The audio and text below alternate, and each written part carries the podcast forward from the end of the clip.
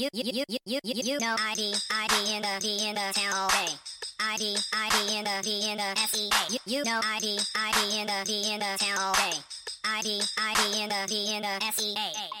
Hello and welcome to episode number 396 of the Fabulous Pelton Cast. I'm your co-host Kevin Pelton, And I'm Tristan Carcino. and we are coming to you from Renton, Washington, home of Super Bowl 48 champion Seattle Seahawks. Hello. Hello. Hope everyone out there who celebrates had a Merry Christmas and a Happy New Year to the listener. It is our final weekly pod Wow. of 2023, and of course, the Cortez Kennedy edition. There we go. Top three Christmas gifts. In no particular order, for what it's worth. Number one, Devon Witherspoon throwback jersey. Number 21. 21. Adding to my collection, which now includes Shawn Springs, Marcus Trufant, Richard Sherman, and the next generation of those corners. Devon Witherspoon. The jerseys are immaculate. I am so proud putting it on. You mentioned it was a throwback, right? Oh, I did. So you have number 21, number 23, number 24, number 25. There it we sounds go. like you need the Tre Brown to complete the set. Trey, may, eh, we'll see. we'll see. Maybe the. Julian Love at number 20. Uh, well, yes, but that, that doesn't give you a straight. Number two, jean jacket with the fur lining inside, like Zach Bryan in his press photos, which is a good reminder to go and listen to from last week, the Pelton Cast year in music. There were many complaints from Jan about it, specifically, who thought it would just be me talking about concerts that I'd been to for the last year. And so actually- if that's what you're looking for, do not listen. More importantly, concerts that she had been to. Yeah. She, wanted, to review them. reviews of concerts that she had been to by us somehow. uh, and that we have talked about subs- subsequently many times offline. Number three, puzzle of a Costco purchased at Costco to uh, remind yourself of how amazing the experience is of being at Costco. So many fine touches on this Costco puzzle, all the way down to the pigeons in the top corners of the puzzles. Because you know, sometimes when you're in there, you see birds flying around. It is a warehouse after all. I don't think I've ever noticed that, but it, it makes sense. Uh, but what is this? A keeping it 150 crossover pod? exactly. There's a little bit more for the keeping it 150 crowd. But Costco puzzle of Costco. I know that somebody else out there got one. That it, that was one of the hot items of the year. Tell us on the Pelton Cast Discord your favorite Christmas gifts of this year and the last Christmas gift that we're all waiting for somehow comes on New Year's Day. because we will be previewing today UW versus Texas in their second ever appearance in the college football playoff, the highest seeded they have ever been. it is maybe I mean like playing Bama was exciting and all. This has got to be the most I have ever anticipated a UW game. It's starting to feel real. I mean, even like the Oregon Washington games and the Pac 12 championship, like you only had so long to anticipate those. I guess maybe the 1991 national, cha- the de facto national championship that was the Rose Not the Bowl against same. Michigan, but Honorable mention gift. Those are the top three. Honorable mention gift comes to the city of Seattle from the Baltimore Ravens. That performance by the Ravens defense with their five picks on Christmas night. I was dancing around. I was hooting and hollering. Oh my God, was I loving it. Took a little nap right before the game started, so that was even better. But the last pick that they got on Sam Darnold, I was hoping for the five piece on Brock Purdy, but just absolutely crushing Brock Purdy's MVP odds. It was an amazing thing. a formative experience in my Seahawks fandom was Glenn Foley throwing, I believe, five interceptions. I thought it was seven seven? in the uh, in the preseason game. Yeah. I thought it was seven. Could it possibly have been seven? That does, that seems. Are you looking this up right Yeah. now? Uh, this would have been what the 1998 preseason. I want to say. And I, could, I remember that I was at my friend John Wazika's house watching this. We all watched it. I was with you. You there. were there? Yeah. Huh? I didn't know that. That was not formative for me. Your presence. Huh. Is it, taking place in the preseason? You might have to Google that one. I think that's a Seattle Times archive there. Yeah. So maybe we'll save that one for later on in the podcast. Should we get into it? Because we've got a lot to get to. Seattle sports is not taking the week between Christmas and New Year's off, even if many of the listener is. Uh, so let's start with Uh, our beer of the week. We're returning to the seasonal theme this week. It's a little bit late with the Black Raven Festivus Pale Ale. Always one of my favorites. Festivus is an easy to drink, brilliant copper holiday pale ale brewed with orange peels, Northwest cranberries, galangal root, and a melange of festive spices that should wrap you in the warmth of a snowed in winter hearth. No one's getting snowed in anytime soon in Seattle, but uh, that sounds terrific. All right, this week's toast. We start with congratulations to the UW football offensive line for winning the Joe Moore Award given annually to the nation's top offensive line. Did you see the size of this award? No. I believe it's listed at 800 pounds. Wow. It's so like it's even more impressive than the Pop Tarts Bowl Award. I Trophy? mean, I mean, I don't know if it's as functional as the Pop Tarts Bowl Award uh, Bowl Trophy. trophy. Uh, That that is a, a useful one and probably easier to transport than the 800 pound Joe Moore Award trophy. But this is a very cool honor for players that aren't often recognized.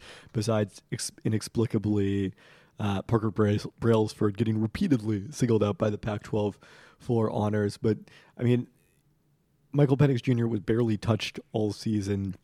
You know, had had few sacks, and then you look at the way the offensive line cleared the way for Dillon Johnson in the second half of the season, particularly the USC game, the Oregon game. Uh, certainly a well-deserved honor to a unit that doesn't get as much attention as Michael Penix Jr. and Rome Odunze and, and some of the other skill position stars. Are you still searching for this Glenn Foley stat? I absolutely am. Do you have access to the Seattle Times No, archive? you should check it out. Okay.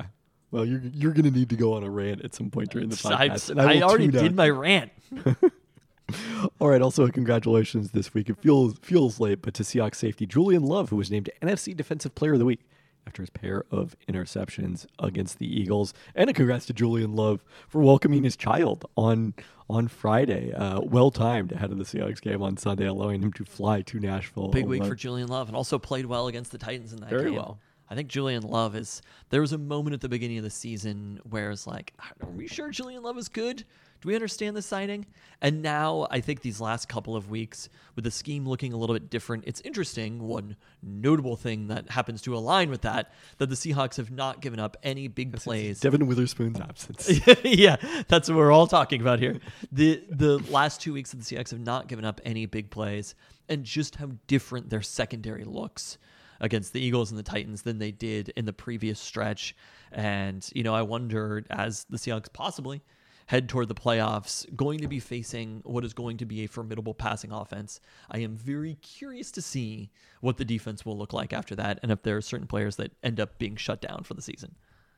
It doesn't sound like those players are getting shut down for the season because they might play this week. I we'll see. So, uh, yes, we we will indeed see on that one. But uh, certainly, Julian Love and Quandre Diggs have been doing great work back there at safety, and, and Julian Love in particular highlighted for those interceptions And, and I think we, we Eagles. talked about this when you had the offseason of the Seahawks signing Love when they already had pretty strong depth at safety already. well, the other plus thing we didn't know pick. then is, like, we were thinking, you know, maybe Julian Love plays a lot, or or Jamal Adams functionally plays as the nickel. They have five defensive backs on the field, but Adams is playing like a linebacker, and Love gets on the field that way. And then it turned out that Devon Witherspoon is actually the Yes. nickel back. Uh, but but when they made those picks, when they made the signing of Julian Love and the pick of Devon Witherspoon, it was a conversation that we had about just how much depth you need in the secondary. And right now, what we're seeing is proof concept. Yeah. You know, we'll talk about Devon Witherspoon in the Year in Review podcast, but it, it's pretty incredible to see the the hypothetical of what a defense can look like, and then the practical, and seeing them shut down any long passes from a team like the Eagles. Obviously, the Titans not as impressive, but seeing them shut down a team like the Eagles with those players in on the field in December. Yeah. No matter how bad it got, Glenn Foley remained and he kept throwing, hoping to find uh that's the lead. Uh, a passing touch that abandoned him long ago. Cardinals reserve cornerback Corey Chavous intercepted his first attempt, intended for receiver Fabien Bownes, and things never improved Corey during Chavous. Seattle's 21 to 3 exhibition loss to Arizona last night at Sun Devil Stadium. Foley engineered 11 Seahawks drives, and six of them ended by interceptions. Six interceptions. Okay. This is uh on a sad note here, including a 45 yard touchdown return by strong safety Pat Tillman in the second quarter Wow. that gave the Cardinals a 14 0 lead. So there you go, six interceptions. I just love that he kept firing. Yeah. Did not lose confidence. Well, you know who's finally started firing? There we go. The Seattle Mariners. Yes, in they free did. Agency. Christmas Eve, Christmas came early, sort of, to Mariners fans. sort of. is they actually they signed the largest hitter contract, agreed to the largest hitter contract of the Jerry Dipoto era, beating that AJ Pollock contract There from last go. year, which worked out so well. Uh, is first reported by my ESPN colleague Jeff Passan. I've talked to Woj about breaking news on Christmas Eve. Jeff Passan pulled it off this year. Uh, the Mariners agreed to a two-year, twenty-four million dollar with Rangers DH Mitch Garver. Your first thoughts here? I really had never heard of Mitch Garver. It's we played him actually quite a bit, but Repeatedly it was one of those names where you're started just like, for the team that won the World Series. I just, I was like, Luca, do you know anything about Mitch Garver? And he was like, Yeah, he's good. And I was like, Okay. I mean, You, you got the Luca cosign. yeah, if it's like your first instinct is he's good. His first his first response was he's a catcher for the Rangers and he's actually better than Jonah Heim. Well, he's not really a catcher, well, as we'll probably get into in the course of this conversation. Uh, in part because of his age, he'll turn 33 in January. 87 games for the Rangers last year. He's also not better than Jonah Heim. I, I d- probably not, but I'm, I'm not taking a position on that because I, I do not have. I looked it up statistically. Okay. Slashed 270, 370, 500. That on base percentage, which was a career high, would have ranked second behind only J.P. Crawford among Mariners players. Uh, had started all 14 playoff games as the Rangers won the World Series. His 2.3 offensive WAR in those 87 games would have ranked fifth on the Mariners, just ahead of Teoscar Hernandez and a bit behind Geno Suarez's 2.5, playing all 162 games. And this is the important thing 24% strikeout rate. Mariners front office approved. Yeah. I, I The shrug doesn't really, again, translate well. to No, I. I, I don't. I think this is this is a positive, and the Mariners did something, and they improved their lineup during this time period. There are a lot of arguments that can be made because we're pivot we're pivoting to rationalization here, and there are a lot of arguments that can be made that there might even be some positives with the reductions that they had in offense between Geno, between Teoscar, between Jarred Kelenic, especially if that's the way that you want to approach baseball and really limit the strikeouts. So ultimately, on Christmas Eve, the Mariners made their lineup better. He's a 33 year old DH. So it's not exactly like this isn't a transformative move, but if all the Mariners need are slight upgrades, this isn't AJ Pollock. Like this is a player who, I mean, that 370 on base percentage, he was also coming off a career year hitting as well. But they're not paying an extreme premium. Not coming off a career OBP, not a career year hitting. That was 2019 when he won the Silver Slugger as a catcher, and might then have been better than Jonah Heim because his his power was better that season. But the big question and the reason that he's been moved off of catcher is health. Garver has played just 209 combined games over the last three seasons. His first year in Texas, 2022, ended in July due to a torn flexor tendon in his right forearm, and then he missed nearly two months last season due to a knee sprain.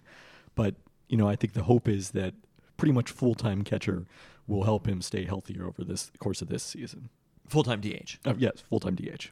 I do think there is probably some small degree of benefit that the Mariners see to having a DH who can play catcher because they're a team that when Cal Raleigh doesn't start likes to pinch hit him and then leave themselves without a backup catcher in case of emergencies. That's a nice thing to have, I suppose. Yeah.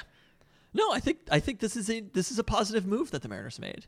Again, it's not a transformative move, but this is the type of move that if everything else works out, which I'm not saying it's going to, but if everything else works out, the pitching staff stays healthy and good, the bullpen looks good, Julio continues to progress, the the strategy of not striking out is a positive strategy. They still have to fill some holes here. Yes. But like ultimately, these are the types of moves that help you make the playoffs and win in the playoffs is having players like this. Because what we talked about was the Mariners had a strong void of just major league caliber hitting.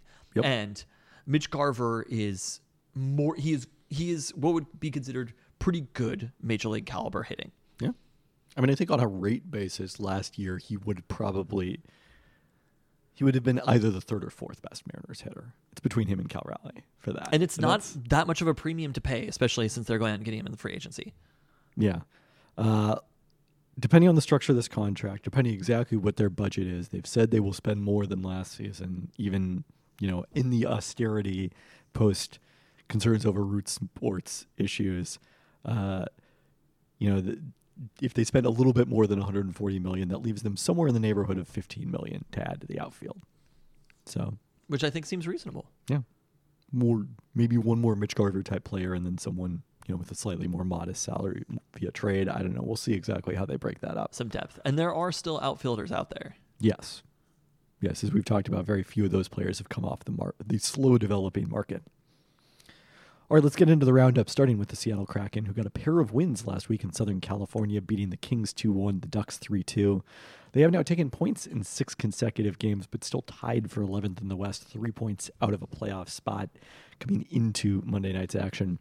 After their holiday break, the Kraken are at Calgary on Wednesday, back home against Philadelphia on Friday, before heading across town from Climate Pledge Arena to host the defending champion Las Vegas Golden Knights at T-Mobile Park in the 2024 Winter Classic on New Year's Day. A game that thankfully is not going up against the UW College Football Playoff semifinal. That was the the one biggest positive of the Huskies ending up in the Sugar Bowl. I mean, it's a positive for the Kraken. I'm I'm curious to watch this game.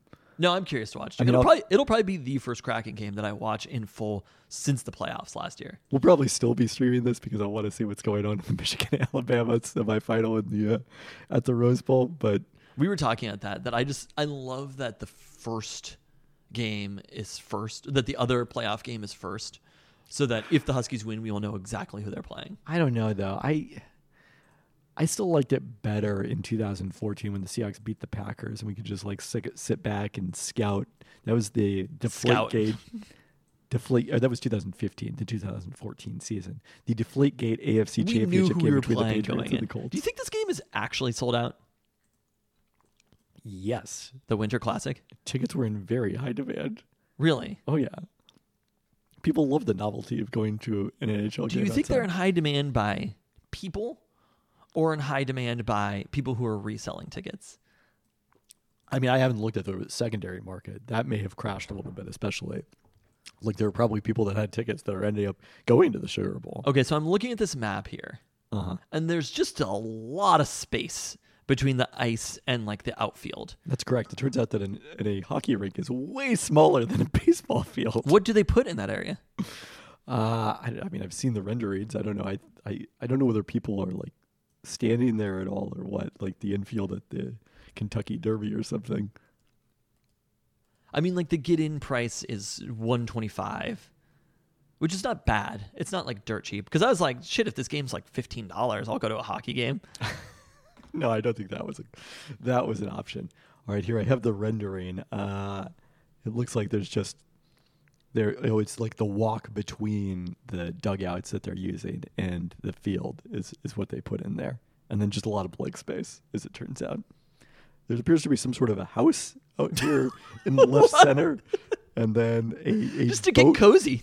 a boat for the Kraken in dead center Oh my God. the Kraken eye is represented on the batter's eye, so I like that. That's cool. The out of town scoreboard is a bit more limited than uh, than it would be during the baseball season. Also, the rendering shows it's snowing. I cannot guarantee snow on New Year's Day. I can almost guarantee not snow on New Year's Day. yeah, but it'll be fun to see. Looking forward to the novelty of it. Let's see on StubHub what the cheapest ticket is. Like 91.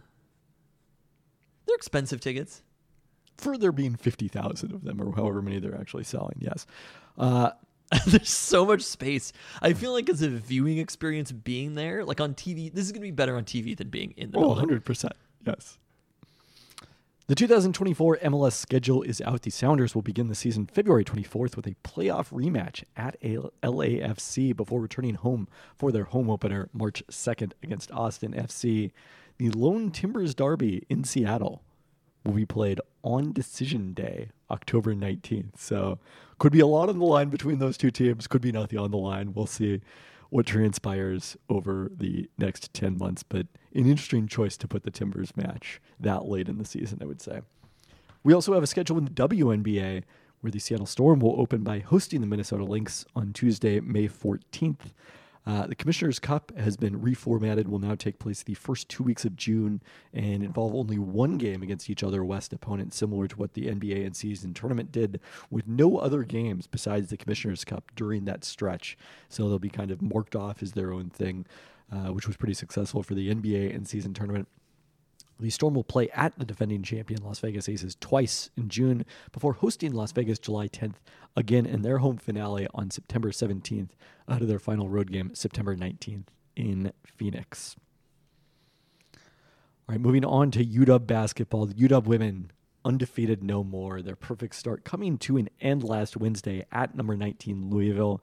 But still, I think a positive result. The Huskies were competitive in a 59 51 loss, limiting Louisville to eight free throw attempts, forcing 14 turnovers. Uh, Kentucky native Lauren Schwartz led three players in double figures with 13 points in. Is that why they played that game? I think so, yeah. Okay. I feel like that's kind of lost, isn't it? Well, that, w- it would require you to have a player through like all of their Multiple career. years I to mean, I be able guess- to plan like at least a year out. with one and done freshmen, I think sometimes they can, you know, if you're if you're a big enough recruit, they can plan you a game back home. UConn did that for Jalen Stewart this year. I don't know if that was that was the intent necessarily, but it, it did work out. Uh, Huskies ended up barely dropping in the polls, although they are out in the AP poll, top team receiving votes, still number 24 in the coaches poll. UW women won't begin conference play in earnest until next weekend, giving them a well-deserved winter break. Uh, so just putting putting a bow on non-conference play for the Husky women. We can do the same for the men in a second. But are they generally considered? They're in right now the NCAA tournament. I believe, well, technically they are the automatic qualifier from the Pac-12. There we go. point. I believe they were a seven seed when I looked at this on on the women's proctology bit. And they Kelly haven't made the tournament since Kelsey Plum. correct. So it's been a good chunk of time. More to come on this in the 2023 year in the Seattle sports podcast. All right. All right, UW men's basketball also wrapped up conf- non-conference play on Thursday, beating Eastern Washington in what was probably another L- no Oh L for them. They trailed 62-59 with 4:50 to go before finally taking control with a 10-run run. As I was streaming this while walking between press row in the Moda Center and your seats in the 300 level at that night's Blazers Wizards game, uh, Huskies still dropped 12 spots in Ken Pom, which Yikes. projected a 14 point win instead of their actual 73 66 win. It's interesting if you look at these last two games against Seattle U and Eastern that were much closer than you would have anticipated. There's not really a common theme. The defense couldn't stop the Red Hawks. This game, the defense played well, but it was UW's worst offensive efficiency of the season. They shot a season low 47% on twos and had far and away their lowest offensive rebound rate of the season. These are the kind of games that, considering they're a more experienced team, I'm a little surprised that they played as badly as they did, but they made it out with wins. I kind of thought these were games that was waiting for the time that they just crushed a team. And I know that Seattle U is not Seattle U is a pretty formidable opponent, all things considered, but like they I I was surprised given where they have gotten to from here, but I do feel like there's a little bit of element of just it's it's kind of like this is the hangover period of non-conference play. They've already played Gonzaga. They've played all these important games, and it's just like it's fucking Christmas time. Let's just get through these and get to conference play. And they did have a blowout over a similar caliber team in UC San Diego at the end of November. That was a 27 point win, uh, in addition to their blowouts over Bellarmine and Montana State, who were easily the, the two weakest teams they played in non conference. This is probably more similar to the Northern Kentucky game. I mean, I think to me, like the common experience, maybe less so with a team like Seattle U, but certainly against a team like Eastern, is you know, it's not shocking the Huskies were behind at halftime in this game, but usually you get them in foul trouble and they start to, the depth starts to become an issue for them and you slowly wear them down. And the funny thing was, like, the Huskies committed as many fouls as Eastern did in this game. They were in foul trouble too. So it was like a legit taut back and forth game the entire way. Uh, Eastern had finally gotten their second win over a uh, a D1 opponent against number 326 in KenPom, Cal Poly, on the road earlier in the week. So uh, good news for for Eastern. They uh, they actually get some home games as they start Big Sky play uh, against against Division One opponents. Okay, so what about the bigger picture heading into conference play? This is still easily the best offense of the Mike Hopkins era, despite that performance. They're 49th in adjusted offensive efficiency. KenPom's still not that impressed with the Huskies after that 12 point drop. They're He's 60th. never impressed. But uh, Huskies are 41st in SportsReference.com's SRS, which does not take into account preseason expectations the way that KenPom does. So that's probably a better measure of you know how they've played this season, uh, and about I think where people see them in terms of the NCAA tournament picture. They are currently the first team out. I pulled it up. I got a ESPN notification about bracketology, and for the first time in multiple years, I opened it and I was like, "Wow, they're the Huskies right there." And it was like the number one overall seed. The Huskies were the number, like the number two photo that there was, and I was like, "Oh!" And then I was like, "Oh." yeah, But whatever, it doesn't matter. yes, it's, it's a long December. ways from March. yeah. Uh, it's just it's just nice to be talked about. I mean, the thing is, there's been so many of these Mike Hopkins, and even going back to the end of the Lorenzo Romar era, where they just had such terrible non-conference losses that it was like they basically need to win the conference to have a chance to get in, and that's not the case this year. They just need to kind of stay the course. Uh, they were an identical th- eight and three last year in non-conference, but uh, with the bad home loss to Cal Baptist, if you look at it this year, all three of their losses have come to projected NCAA tournament teams. There we go. Nevada's the lowest seed of those in the bracket watch at a nine seed. That's not bad. Yeah. So, like they they took care of business. And they got the big win over Gonzaga that they needed. They could have still taken care of business without beating Gonzaga, but that's kind of the signature win that they needed. It's the signature win of the Mike Hopkins era. Yeah. Uh, if we look at the Pac-12 as a whole, there are just three Pac-12 teams in the KenPom top 45. It's been a, What a bad conference. Let's break it up. I, I agree. Unfortunately, Terrible basketball conference. unfortunately, some of the underwhelming teams this year are USC and Joining us. UCLA and Oregon. Arizona is the one good basketball men's basketball team in the Pac-12. Women's basketball is awesome. It is kind of funny though to think about this. Like we're so used to being in the Pac-12, basketball and football wise, and just having all these years where it's like, God, they're just no good teams. And I feel like as you enter into the now the Power Two, like that's just not going to happen. I, I do not suspect that will be the case. No. Where, where you could ever be like, ah, there just are no good teams around. the year where the Huskies won the conference regular season championship and didn't make the tournament. Yeah, I don't think that's happening in the Big Ten. no, I I mean it's going to be a pretty fascinating thing because again, this has happened in basketball for like two decades. Yeah. Uh, Huskies rank sixth and are projected to go 11 and 9 on average in conference play, which would leave them 19 and 12 and probably right square on the bubble entering the Pac 12 tournament if that. I I Most also likely scenario the, the to that. idea that you look at KenPom and like the West Coast Conference is more powerful Oh, or yeah. whatever is better. like I mean, last year, Mountain West for sure, obviously, they put a team in the conf- in the championship game.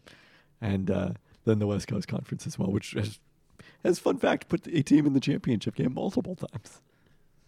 What do you make of basketball wise? I don't know if we're going to talk about this later, but Oregon Probably State not. and Wazoo playing football in the Mountain West and basketball in the West Coast Conference. Is that I think it's going to be interesting. It's going to be fun, especially if Gonzaga is still there, because you know the top of the Gonzaga's West, is still going to be there? the top of the West Coast. the dominoes of basketball are not going to fall for years. I don't I, think. I agree that they will probably still be there.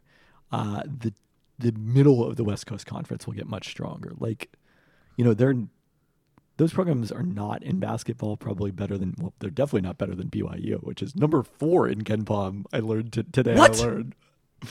I have I have no idea what their what their schedule has looked like, but that was a, a Wait, BYU's in the Big Twelve though. Yes, but they were in the West Coast Conference in in all sports but football before this year. Were they? They weren't in the Mountain West. Because they were independent in football, and then in, they Yeah. were more or less doing the same thing that Oregon State and Washington State. But it's doing. interesting that they're doing two separate conferences. Yeah, Why did they not want to just do the Mountain West? they did want to just do the Mountain West, And the Mountain West didn't- logistically it didn't work out with the Mountain West. Is it eventually they're going to both be in the Mountain West? No, eventually the Mountain West is going to be in the Pac-12. The Pac-12 will just be the Mountain West. yes, because as I've said all along, the brand is too valuable to go away. It's just this idea that the Pac-12 is dying. Like, no, it's just going to be something else. It's going to be the Mountain West. Do, do you think? Let's say that the Mount the Pac-12 becomes the Mountain West. They become one conference. Mountain West go. It absorbs the Mountain West.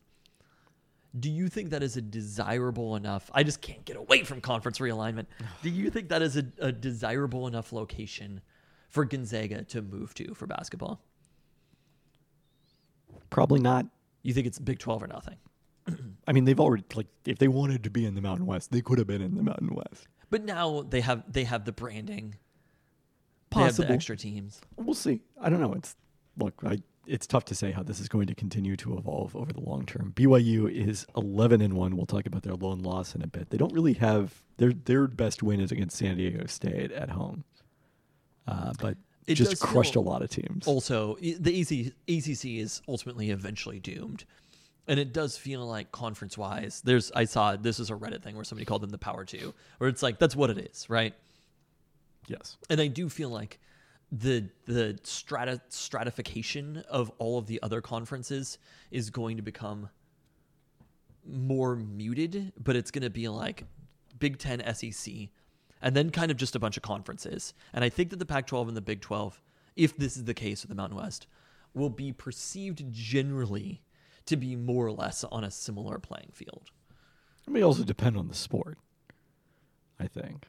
Because like Uh, the Big 12 is going to be very good at men's basketball. Yes. They have definitely prioritized that in a way that But the also the, the. Pac-12. Let's say that the Pac-12 is pretty clearly ahead of. Would, would the Pac-12 as it was pre USC and UCLA have been good enough if they were like Gonzaga, come play basketball with us? Would Gonzaga have done it? it's like when UC, uh, USC and UCLA were there. Yeah, like two years ago. If two years ago the Pac-12 was like, we will take you in basketball, do you think they would have done it? Probably. I mean, geogra- like that's an easier fit for them than the Big Ten, Big Twelve would have been or would be. Like geographically, it makes Big sense. Ten and Gonzaga. We do not want you. Okay, We were there and the doors closed. Shut it right Shut, by. we shut the door behind us. You Thank that- you. You left that door wide open for for North Carolina. Oh no, no, as no! It's wide open tell. for other Yeah. schools. No, no, no. That's it's just closed for Gonzaga It just goes for anyone on the West Coast. for now. We'll see. I, I think so, yes. You think you think that they would have? Because also they would have thought correctly that they could have won the conference every year because they had won 16 consecutive games or whatever it was against Pac-12 opponents before losing. There At we go. Ed! We end the conference. You know what I'm disappointed we never got What? after that game? Mark Few retire, bitch. Yeah. Wow. I know it sucks we didn't have the the energy. I mean, maybe he should, if we're being honest. You know, there's always a little bit of hint of truth that maybe Jalen or Jalen Hurts. Did you see that pick six to Dory Jackson? I don't Them think Bo struggling with Eh, the Giants. eh, maybe Bo should retire, but probably not. There's a six round pick. Definitely do not think Dan Lanning should retire. All right, so let's look at this weekend. he's gonna come in. That's gonna be like December 2025, and we're gonna be like, "Oh shit, Bo Nix is starting," and then he's gonna play really well for one game. You know, he's got he's got Browning deep down in him. Brennan played well for multiple games There- against there. I actually think, looking back on the stats, I think Jake Browning did not have that bad of a game. I didn't really look at his stats as part of the Steelers prep. He still threw for like 300 plus yards. How many picks did he have? The three picks Yeah. weren't great. Yeah. All right, so UW is facing two of those top 45 teams in the Pac 12 on the road this weekend to start conference play. It's a rough start to Pac 12 play for the Huskies at Colorado and Utah, the two mountain teams. Uh, the Buffaloes went 9 and 2 in non conference play. They both of these teams did. Colorado didn't really have a signature win. Their best was over Miami on a neutral court. They lost to Florida State and Daytona in overtime and by five at Colorado State, which we saw against UW just how formidable they are, but dominated lowly competition at home. Junior point guard KJ Simpson is 10th in the KenPom KPOY rankings, having shot 62% on twos, 49% on threes, 90% on free throws. So he's working on, I'm pretty sure, a 50 40 90. Uh, promising freshman guard Cody Williams, the younger brother of Oklahoma City guard Jalen Williams, not to be confused with big Jalen Williams, Not to be confused with Jalen Williams. was off to a great start before a wrist injury sidelined him the last three games. And this is a team with good size with six foot nine Tristan da Silva and six foot eleven transfer Eddie Lampkin in the front Should I start pronouncing my name Tristan? Are you Brazilian? He's Tristan, but I'm Tristan. Yes. Some might say I'm at least partially Argentinian. no, that doesn't work like that. Argentinians might be Italians. That doesn't make Italians Argentinian. Uh, are you are you aware? I've, if there was any uh, question about whether Leo Messi, Leo Messi and I definitely uh, kindred, but also his children. We were talking about how uh, I was like, our children. I don't really know where, where this came from, but I was like, we're gonna have to have our children change their names or pretend to be Leo Messi's children. It was some sort of scenario where I was like trying to get into something by claiming to be Leo Messi. I. Anyway, but I was like, Mateo, you have to pretend that your name is Mateo. it was an easy, easy role for him to Thiago. Mateo, and Ciro. I, I looked up names. Ciro. Like before Ciro Immobile, it's not like there's like a long history of Ciros. Maybe he just really loved watching Immobile fly. Ciro Immobile. I, I went back after seeing that and I was like, I regret not having not wanting to name it. That's such a good name, Ciro. Just imagine how much it would be mangled in fucking Kent School District. You know what Ciro sounds Cairo? like? what does it sound like? You Ciro? oh no. you didn't think about that, did you? Wow. Wow. Ciro's a great name. Ciro really Garcia. makes you think. All right, so Utah, as we said, also nine and two. They do have that marquee win, beating BYU 73-69 at home earlier in the month. Also, one at St. Mary is Not it doesn't mean as much as it used to, but a good win. Uh, their losses both came in the Charleston Classic to Houston, which is number one in KenPom, and to Rising St. John's. Uh, they're number 24 overall in KenPom, number 27 in offense, looking a lot more like third year coach Craig Smith's Utah State teams, including the one the Huskies faced in the NCAA tournament the last time they made it in 2019. Uh, they're shooting 38% on threes, have a high assist rate. Our old friend Cole Bajema has started all 11 games at 38% from God, three. I'm just you know I'm happy that he's happy. Me too. Look, everything worked out. I'm I'm good with. Uh, I know I forgot Wood's first name now, Yeah, Woods. Yeah. I don't know. I, I'm not confident enough in. Uh, they start five seniors, have the tallest minutes weighted roster in the NCAA. Mike Woods. I want to say, nah, I, it, it can't be this far far to find this information. I have Moses Wood. Moses Wood, yes. You said Woods. That's what threw it off. no, I said, Did you say Wood? yeah, Okay. You said Woods. Uh, they start seven footer Branden Carlson. Take that part out. who's been their center in past years, and seven foot one Lawson Lovering together in the front court. So this is going to be a situation where the Huskies may need some Braxton Meah uh, minutes in a big way. Uh, Lovering had transferred from Colorado. I didn't realize that he There we had go. gone from Colorado. In to- some more speculation about pricing for the Winter Classic instead of us not remembering Moses, Okay, Moses good, Wood's good. name. yes. Uh, also, keep an eye on Gabe Madsen, who's making three threes a game at a 40%, 46% clip. I had to look this up. He is not related to Mark Madsen. okay, thank you for looking. Because it would be weird if he wasn't Thank you for playing. your service. He wasn't playing for his dad at Cal. Would be Ah. a strange move. Utah in general, it's one of those situations where you're like, yeah, I'm happy we don't have to play them anymore. You're getting this time of year where you know 2023 is ending. We're thinking about conference realignment, right? It's, that's every day for me. But like, uh, Utah in general, basketball and football wise, I do feel like they're they're becoming one of the better programs around the country. I would agree with that. So I mean, the basketball. happy has, to never see them again. The basketball has seen better days. Like they have. They last made the NCAA tournament in 2016, Really, so it's been a minute. it's funny when you look back on it and They only it was made it like, can twice. you believe Utah was whatever? And I'm like, dude, they like probably. I think they finished like number three in the country under Urban Meyer or whatever. And this is Yeah. like, what conference were they in with Rick Majerus uh, I mean, they What- started in the WAC. in the but We're in the Mountain West, I believe, at the point that they made the the title game. That's pretty awesome. Yeah. So. No, I guess that was still the WAC. The Mountain West did not begin play until 2000. KenPom coming in with all the answers to today. All right, lastly, on Unit of men's basketball front, Here big news. Go. Another edition. We've got, it was a week of editions, I would say. We got Mitch Garver. We got Zoom Diallo committing to UW as part of the 2024 class, five star point guard. Uh, Tacoma native played at Curtis High before transferring to Basketball Academy Prolific Prep. He's ranked number 25 overall by ESPN, number three among point guards. Here's what he told ESPN about his commitment. I'm going to stay home and play at Washington. Staying home has everything I There want we and go. need Everything he wants and needs. emphasis is mine on Mike Hopkins. He is an energetic guy. He gets people fired up. I trust Coach Hop, Will Conroy, and staff. They have recruited me hard since I was a freshman. They have proven player development can help me be a pl- better player and grow as a person. I'm like, have they? I will trust they will be there for me on good Name days. one player though. Keion Brooks. okay. Uh, trust they will be there for me on good days and bad. With Sahvir Wheeler leaving, I believe I can make an impact and help the University of Washington stay successful. I am excited to play with Wesley Yates and the returning players. So no one tells Zoom Diallo about the transfer portal. I know. no, I, I think Wesley. Let's also hope be fine. Zoom Diallo's good right away. We haven't heard any, heard an update. This was when the Huskies were hoping to have Wesley Yates back for this trip. So we'll see whether we get a chance to see him in action and whether he can. I like that he specifically called out Sahvir too. It's just like an opening. Just like the team's gonna change every year. Yeah. Don't don't memorize anybody's name, Zoom. I mean, he should this year. He's Yeah. he's now rooting for them the rest of the way. Uh, this is awesome though. I mean, ha- having a recruit who's rated this high, he can't shoot, right? Am, am, am I understanding this correctly?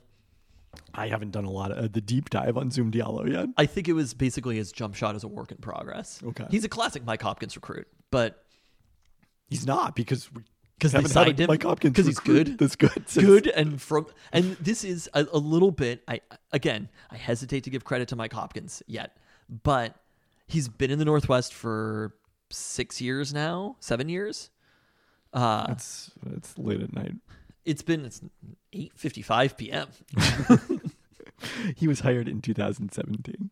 So his, his basically his sixth, seventh year in, in Seattle. He has some roots in Seattle now. We'd always kind of talked about, like, joked about, you know, upstate New York or whatever. That's kind of gone from the Yes. the Mike Hop- Hopkins background. But the other piece of I trust Coach Hop, We no longer Will Conroy, over upstate New York. and staff. Oh yeah, well, Will Conroy, like 100. percent Will Conroy being here and and him maintaining Will Conroy. Will Conroy also not even having not necessarily having the opportunities to leave, but like it, I'm sure he's had opportunities. at least to smaller places, but like a place that is not desirable enough to go. like as a head coach. At Yeah. smaller, I don't know that he's necessarily had that opportunity. But Will Conroy staying here, the way that he connects with players, like Will Conroy is going to be a head coach somewhere. And I would say that the chances of Will Conroy being the head coach at the University of Washington eventually are quite high. I, especially when quotes like that, like, you know, I, I don't think that Zoom Diallo's commitment in and of itself would get Mike Hopkins an extension.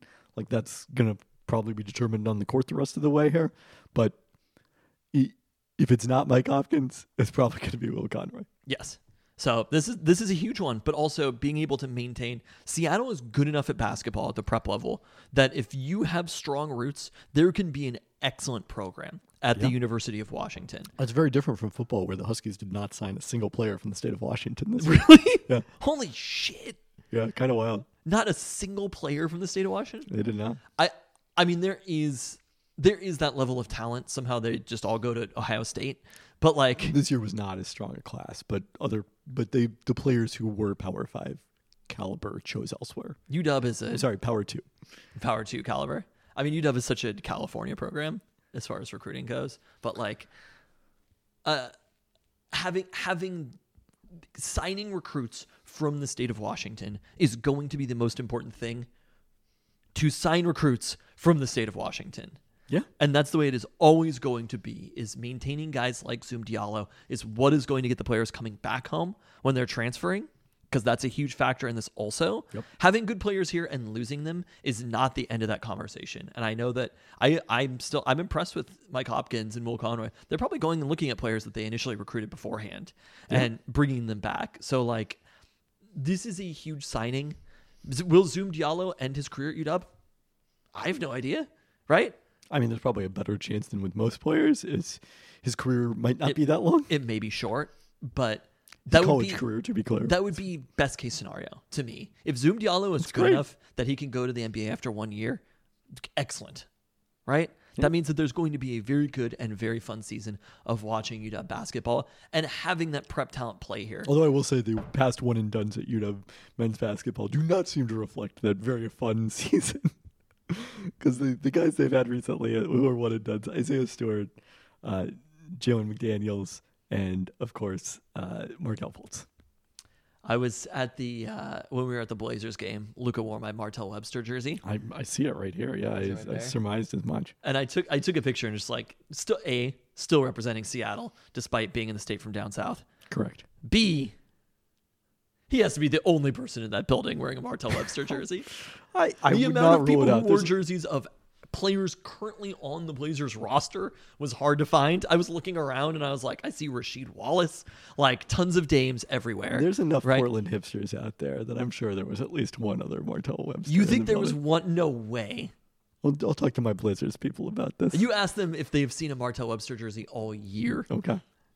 but but I didn't even really see like Brandon Roy jerseys. That's how you know that you're fucking. That's, hipster status is not having Brandon Roy from Seattle. It's having Martell Webster from Seattle. Thank you. Yes. Uh, so we to go back to UW men's basketball, which Martell Webster did not play for. I so thought we were to- talking about. Went to the NBA directly out of high school. the best players are always the ones who never played at UW. They can't screw anything up. If a bigger pi- picture, not just on this season, but on the Hop tenure, like I remember when I worked for the Storm, the year that the team became independent. There was like a list of pe- reasons people pe- reasons people had given for why they hadn't bought tickets. So maybe they didn't like the coach who was Anne Donovan at the time. Maybe they didn't think there was enough star players. Maybe they didn't want to sell, sell, you know, support the Oklahoma City ownership group during the period that they owned the team. Well, it was like, guess what? Hmm. All of those things have changed. The team got sold. We got a new head coach, Brian Agler. We signed Sheryl Swoopes and Swin Cash and Yolanda Griffith. Like every reason you've given why you don't want to come to Storm games no longer applies. And that's a little how I feel about what Mike Hopkins is doing this season. Like my biggest complaints about Mike Hopkins were, well, he can't recruit the state, the state of Washington. The offense is always bad. The 2 3 zone. Guess what? All of those things no longer apply this He season. fixed everything. No, that's whether that's permanent, whether that's even lasts the next three months, we'll see.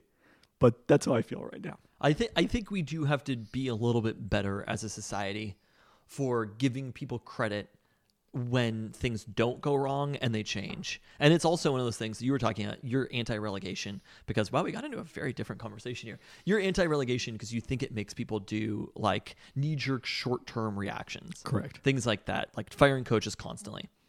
There is definitely something to like I wanted Mike Hop I was shocked Mike Hopkins wasn't fired after last year. But it would have been a whole reset of the program. Yep. Ultimately. And the season that they're having, it's not like a victory lap season yet, but they are interesting and competitive. And they do have the one victory lap victory, which is something in the same way that we talked about. Lorenzo Romar did beat Gonzaga. This isn't Chris Petersen never winning the big game or whatever. Like Lorenzo Romar beat Gonzaga and beat Gonzaga multiple times. But it had Did he beat Gonzaga multiple times? he must have. I don't. I think that might have been the only time they beat them in like the last twenty five in like the last thirty years. So there were two times that they beat them. I I'll have to double check 2005, that. 2005 and 2023. All right, That's I'm- the number one sports story of the year now. I'm gonna do some research on that. Hold on. You keep talking. Uh, but like, I, have having a victory like that, being able to like change what he's doing, is something that I think Co- Mike Hopkins deserves credit for ultimately. And I think it's something that we have to be better as a society and as sports fans for giving people credit for, not just relying on the old narratives or whatever. Even if it doesn't work, you know, sometimes things don't always work, but at least he's trying. And I think that's the thing that's most frustrating when you watch older coaches, not Pete Carroll included, because Pete Carroll has transformed what he does, is that they just do the same thing over and over and over again and it never works. But if you're trying out different things and they still aren't working, at least you're trying. I think that's a reasonable way to put it. Uh, before 2005, the previous UW win over Gonzaga was 1997 under Bob Bender. There we go. So The three great pillars of UW basketball Bob Bender, Lorenzo Romar, and Mike Hopkins. I mean, those are the, Well, the last they- they three have- coaches, right? they are the. I mean, yes, they've It's not one had a lot of per different coach. Uh, no, I think Bob Bender had more than that. It's just it didn't mean that much to me Gonzaga back when he was. I guess they didn't even play them in 96, 97. I don't know when Couldn't that, even waste our time playing them. When that series began. He he Didn't did even beat want to bother getting on I 90. Did beat them uh, in 1995 as well. So Bob Bender had for a pair how of wins. bad of a program overall UW basketball has been for like the last like on a large large scale like 40 years. They've had very few coaches. That is true. They've had a lot of continuity there. Well, you know who else hasn't had very many coaches? There we go. I can tell you there probably were some Pete Carroll retired bitches, and not as positive as you. Not not on not on not on record for what it's worth. not not on this podcast. Uh, a couple weeks ago, but suddenly Pete Carroll's doing his Pete Carroll thing because can you win the game in the first quarter? Can you win the game in the second quarter? Nope. Can you win the game in the third quarter? Can you Nope. win the game in the first 13 minutes of the fourth quarter? That hasn't yet. Can you win by identical 20 to 17 I- scores I, on love when game-winning Pete Carroll does drives? that and just how hyped everybody on the team gets. I mean, the the locker room speech after the Eagles game, I, had that been out by the time we recorded the podcast? I don't think so. I don't think we'd seen the full thing. That like that made me want to run through a wall. Yeah. Identical 20 to 17 scores with different quarterbacks leading the game winning I didn't even think about that. each week. That was that was a stat. Uh, ESPN Stats and Info, I believe, had it that it, it last happened in I want to say 2009. The back-to-back game-winning drives or identical scores in back-to-back weeks Uh, not the not the identical scores, the back-to-back game-winning drives by different by quarterbacks. different quarterbacks. Yeah. I mean, it's a pretty wild thing to happen. It is. I agree. And all of a sudden, your Seattle Seahawks at eight and seven can clinch a playoff spot this very weekend. I love this. with a win and a tie between the Packers and I told Luca about that because he cheers for ties every Oh, week, he- and I was like, Luca, does it? All that needs to happen. Simple two-step plan. I think Packers Vikings is Sunday night, right? Is that the Sunday? Yeah, I think it is. If yes. they tie, if they tie on New Year's Eve, the Seahawks come off a win, Oh and if God. they tie, it'll it'll be the best moment in Seahawks history to have made the playoffs that way. ah, it'll be the best moment to have. It'll be the second best moment to have made the se- playoffs that way in calendar 2020. That's what I was going to say. It'll feel eerily reminiscent of last year watching the Lions beat the Packers to make the playoffs. But that was different because the Seahawks needed that one. In this case, they don't need it uh, necessarily. Yeah, that is the Sunday night game. But to make their way in via The final would game be of incredible. 2023. Wow, there we go. I mean, that's another team. I don't know. Uh, as we mentioned earlier, Devon Witherspoon sounds good to come back this God. week. He was able to run. Two weeks in a row, I Tuesday. have felt like they needed him very. And I will think that the Seahawks need Devon Witherspoon always, but like And maybe sometimes they need a second Devon Witherspoon even when they have They need- Devon Witherspoon. they need ten more.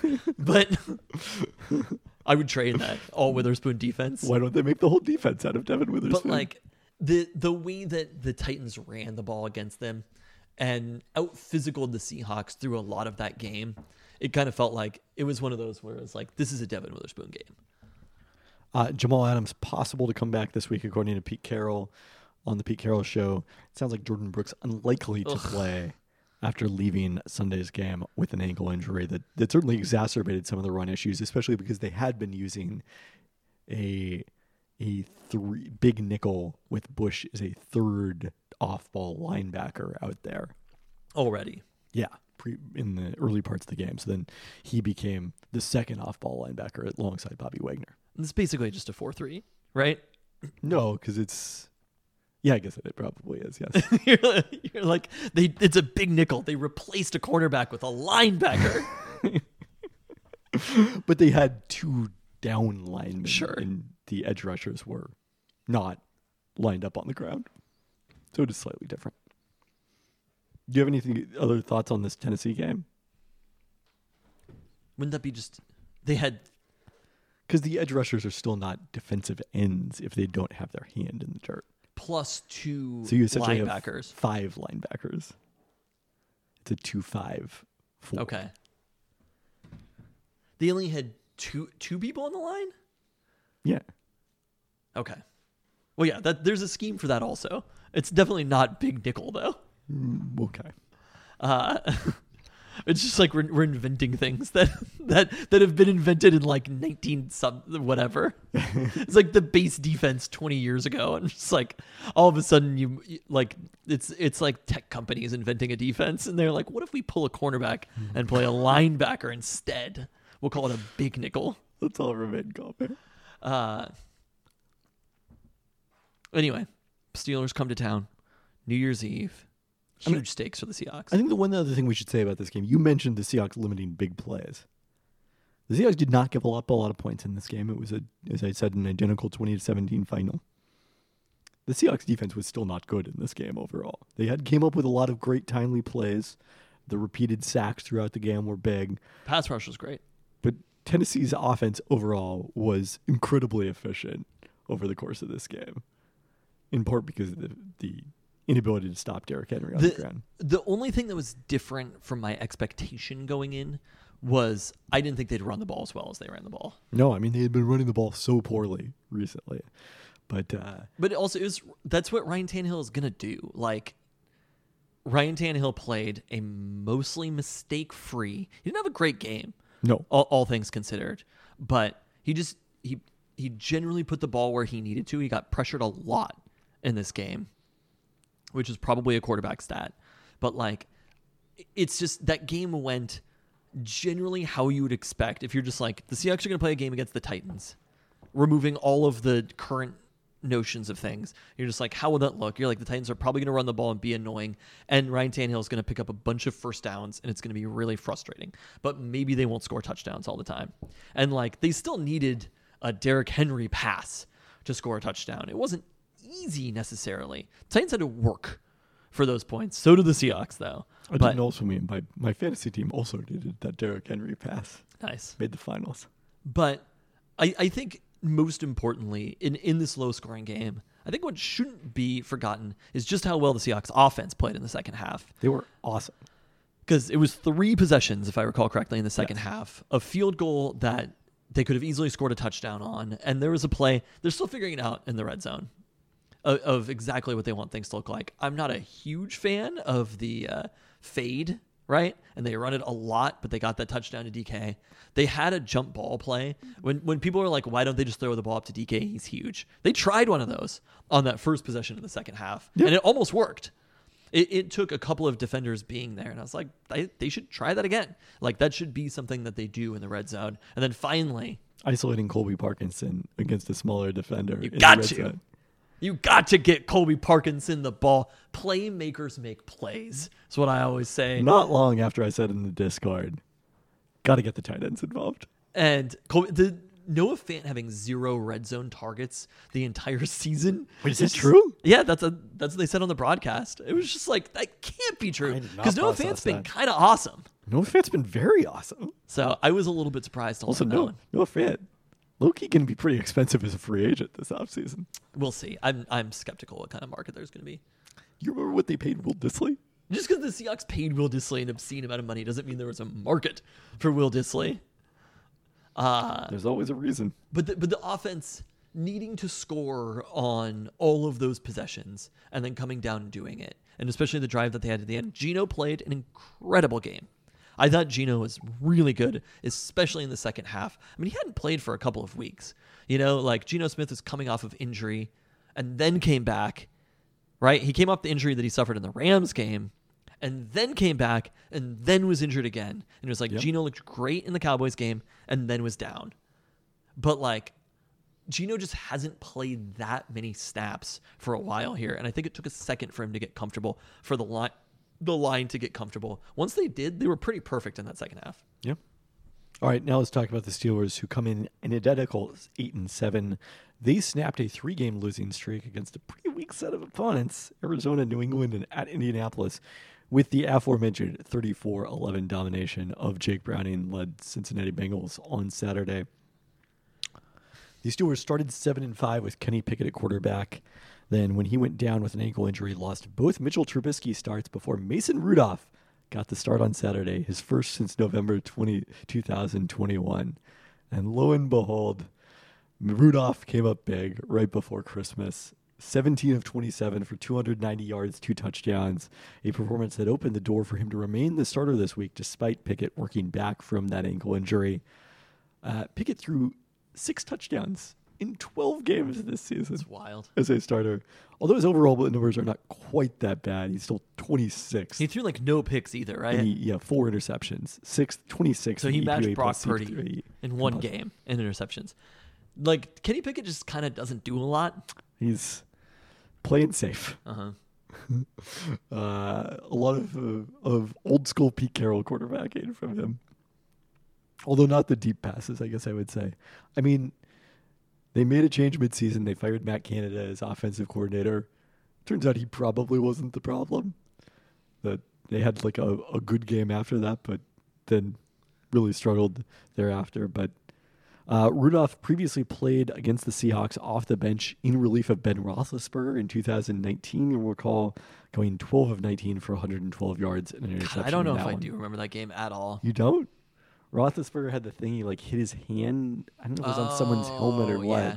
he was like shaky it on the sidelines, like Yeah. showing him, and Rudolph came in, and that was very, it was very positive for the Seahawks' chances of winning the game, since Ben Roethlisberger is exactly the kind of quarterback who always picks apart the Seahawks, and Mason Rudolph is not.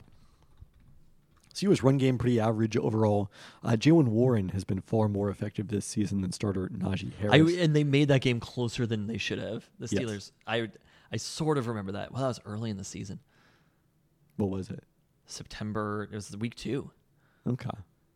Wilson C and This was- Russell Wilson was the quarterback of the Seahawks. It's kind of wild this game was that close because Russ was 29 of 35 for 300 yards and three touchdowns. This was the year the Seahawks ended up losing to the Rams in the first round as NFC West champions, right? So this was the it was the COVID year. No, that No. would have been 2020. Was that the year they lost to the Rams? Yes, okay. that was the co- there weren't, weren't fans there. Yeah. This was the year that they lost, lost to the Cowboys? To the Cowboys in the playoffs. Okay. Uh, That Ju- team was good. It was actually an underrated team, I think. the Steelers or the Seahawks? The Seahawks. They also had the running back who matters. George Pickens eclipsed 1,000 yards last week. Diontae Johnson, the only other Steelers player with more than 330 receiving yards. Pickens, 10.4 yards per target. I think Truly, it was, was it Clowney who hurt him? That's what is in my head. I think you're thinking of the playoff game against the Eagles. I think it might have been Clowney also in this one too, though. But then those aren't the same seasons. 2018 is the. Clowney was on the team. Uh, He recorded that a tackle. So that was the year. The, 2018 was the year they lost to the Cowboys. 2019 they beat the Eagles and then lost to Green Bay in the second round.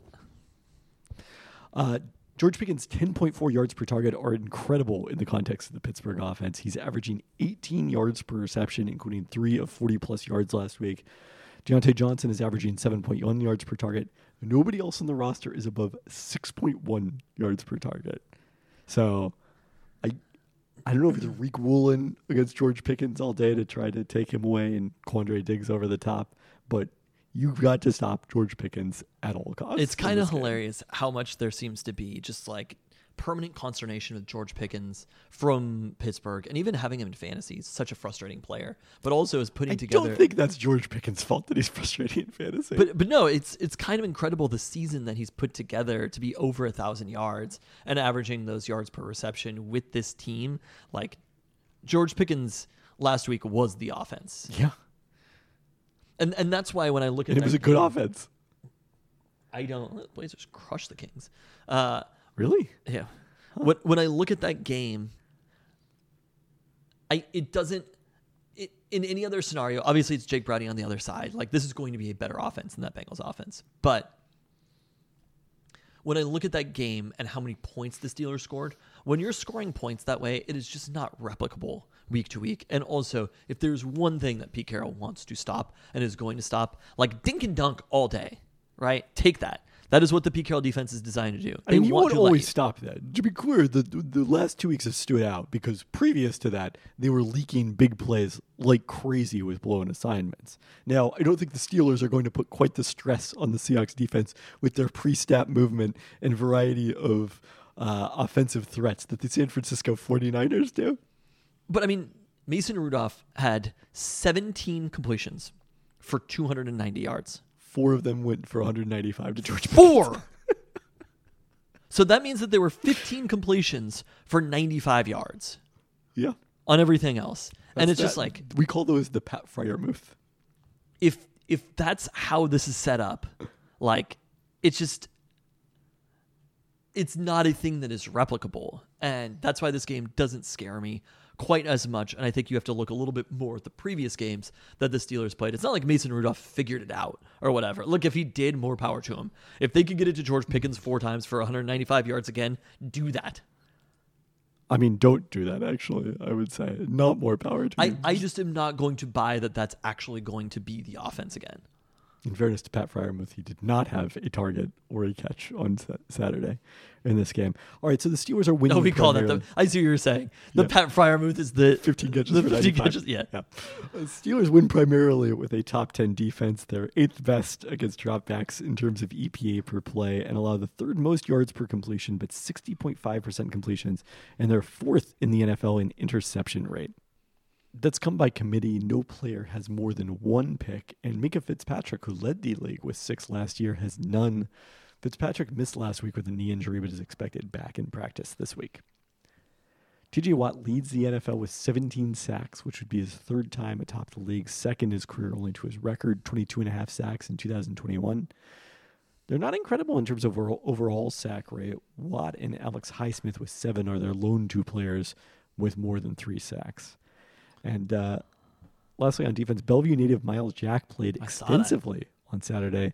You may remember on this very podcast, we toasted to Myles Jack's retirement in training camp. There we go. He unretired I don't remember that. So and good- joined the good practice news. squad after injuries uh, hit their linebacking corps and took the field with Landon Roberts leaving Saturday's game. Roberts is out against the Seahawks, so a likely homecoming for Myles Jack at linebacker. Uh, but obviously a very good defense. One of one of the better ones that the Seahawks will face this year. The difference in those scenarios that they've had in the past is this is really going to put to a test. You you look at there's always in these seasons one pivot point, right? And that was post Thanksgiving, Pete Carroll coming in and saying that the Seahawks need to get the ball out quicker. And I think there's been a little bit more inclusion of Jaxon Smith-Njigba in the lineup. I still feel like they haven't even half figured out, like they haven't unlocked JSN completely. They figured out a fair bit. I mean, he does lead the team in third down targets, and like lately, those have been good targets. Yes. They'll have both of the running backs back. They've really been able to engage DK, hit Tyler Lockett in those intermediate routes. Like, if they can hold up the pass rush or the pass blocking and stop that pass rush, I think this team is going to be able to get the ball out. But this might be like new Pete Carroll rules get the ball out fast, closer to the Cowboys game. Yeah, I mean, look, if they have that kind of success, it'll be thrilling. Uh, I mean, definitely that'll be thrilling. But like, you know, you look at them defensively. Where are the Cowboys ranked now? Even despite everything, they're still a, they're six and seven. And the way that the Seahawks played in that game, I think, is very, very encouraging. They still ultimately played fairly well against the number one ranked Browns defense. Like they've just played all of the best defenses, basically. Is this accurate. isn't going to be anything completely new to them. And on the flip side, the offense is not, you know, like the the Cleveland team that they beat a few weeks ago or whatever. Like they're a better team than the Steelers team, and they're coming in and they're playing another game at home. So when you have a makeup that is ultimately pretty similar, they could have lost that Browns game, but I think the offense is even a little bit better than they were then. I think the defense has maybe found a wrinkle here. Like overall, I feel genuinely positive about this game especially if they can limit those big plays, force the Steelers to dink and dunk, make Mason Rudolph. You know, you look at those stats and like overall, when you see it, you're like, oh, Mason Rudolph played pretty well. But you want those Allen Robinson four for 36 yards, Jaylen Warren five for 30, Diontae Jan- Johnson two for 15, Darnell Washington one for eight, Miles Boykin one for six. That is what you want in this game. And if you can limit the George Pickens huge plays, then it's going to be a comfortable. It's going to be a comfortable game for the defense. I hate to express positivity about the Seahawks defense because I think it is very bad. Uh huh. I'm on the record here. I've been clear. I, I've been on the record as saying there's a good defense in there somewhere. You have. I don't think the Pittsburgh Steelers are the team to take advantage of that defense. I think this is almost an ideal scenario for the Seahawks defense, Especially the way that they play defense. Like I feel that way so strongly. I I have actually considered picking up the Seahawks defense and playing them in the fantasy football championship game this weekend. And and just need a little bit of opportunistic play as well. You know, like they they need the pass rush and they need the turnovers on top of that. But they've had that those last couple of weeks. And I feel like they've kind of settled in as we get to the nearing the end of the season. I feel like the Seahawks have been a lot of different things throughout this year. And in the end, they have been precisely who we thought they were. They are they are a pretty good offense, maybe not quite top 10. They're a pretty good offense and a below average defense, and that's who the team is. But also, they're playing a Steelers team that is punching above their weight at 8 and 7 and ha- is uniquely suited to not be particularly great against this Seahawks defense. So, if they were ever to win a, a game by more than one score, I think it may be this week. I don't know if I'm going to go so far as to say that they will win by more than one score. I am optimistic that they may not need a comeback in the final two minutes of the fourth quarter to win this game. It's all we can ask for. It's it's asking a lot lately. Percentage chances of victory? Seventy-eight percent. Wow. I'm at 70%. I'm not that optimistic. They right. just the Steelers are an eight and seven team who just really never seem good. Well, I've got some bad news for you about the 2023 Seattle Seahawks. About an eight and seven, but the Seahawks seem good sometimes. They do seem good sometimes. What are their point differentials relative to the Steelers? Oh, I'm sure the Steelers are better. Uh, the Steelers, oh, they're not. They're minus 34. Really? Wow. This team beat the Ravens. Can I also just have a DVOA complaint for a second? I, I suppose so. Maybe For a second, because we do need to talk about the if all time college football playoff game. all time great the, the 30 to 13 against the Colts did not help. And they lost to the fucking Patriots at home. I'm aware. I've done the notes. Maybe if you have teams that are just like constantly going back and forth as one and two and calling them all time greats or whatever, maybe DVOA is not quite right right now. Like maybe there are two all-time great teams this year. I there are two all-time great teams who happen to have lost to the Vikings. Like I I'm just highly skeptical that the 11 and 4 9 it's a good record, but like we are talking all-time great. All-time great. And it's just like they're they're not even number 1 in DVOA anymore. The Niners. And I just like even like eye test wise, they seem they both seem very very good. But I don't feel like either the Ravens or the Niners are in historical levels like up there with the 85 Bears. Like all of the other teams really around them are them teams play against the Seahawks. I mean, like both of those teams crushed the Seahawks. But I've also also watched them play against other teams, and they're all in the conversation with like the undefeated Patriots and the 85 Bears. Like they are in conversation with these teams that are the best teams of all time. And I, I mean, don't. isn't there point differential in those conversations as well? Maybe there's something about the rest. I mean, the Ravens are crushing really good teams. I mean, What the there, Ravens there are more, done- many teams with good point differentials this year because the Cowboys and Dolphins are not that far behind these two teams. But There could be something about they're outscoring season. opponents by over ten points per game. I don't know. I, I, Do you think that the Cowboys are a historically great team? I don't think their schedule strength has been as good, which is why their DVOA isn't nearly as good. That's the point. There You- are a lot just- of plus just a- hundreds DVOA or point differentials. You just justified DVOA. So, I don't know. I don't know what to tell you. I mean, I guess it's not uncommon to beat teams by 200 points in a season. To have a plus 200 differential. It happened as recently as 2019 Baltimore Ravens. There you go. Who's plus 200 though? Nobody's plus 200. Yes, is what I'm saying. They're not It's even really for close. context. Yeah. I don't know. All I'm, right, we I'm don't have time to talk about I'm a this. Let's- little skeptical. Can we just talk about the Sugar Bowl? All right, here we are.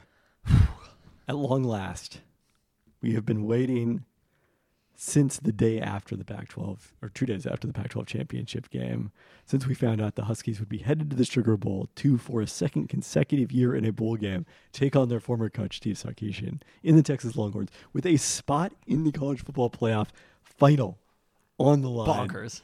Let's go. I just can't freaking wait for this game. It has been such a long wait since we have known that we were going to be playing Texas, the number two spot in the college football playoff, a chance for the championship game on the line. And for the first time, I think, in my lifetime as a Husky fan, this is the biggest game since 1991 that the Huskies have played. This is basically the You- biggest uh, game. As a reminder, you were alive in 1991. You this is the biggest game that I remember on record. And this is not just participating in the college football playoff.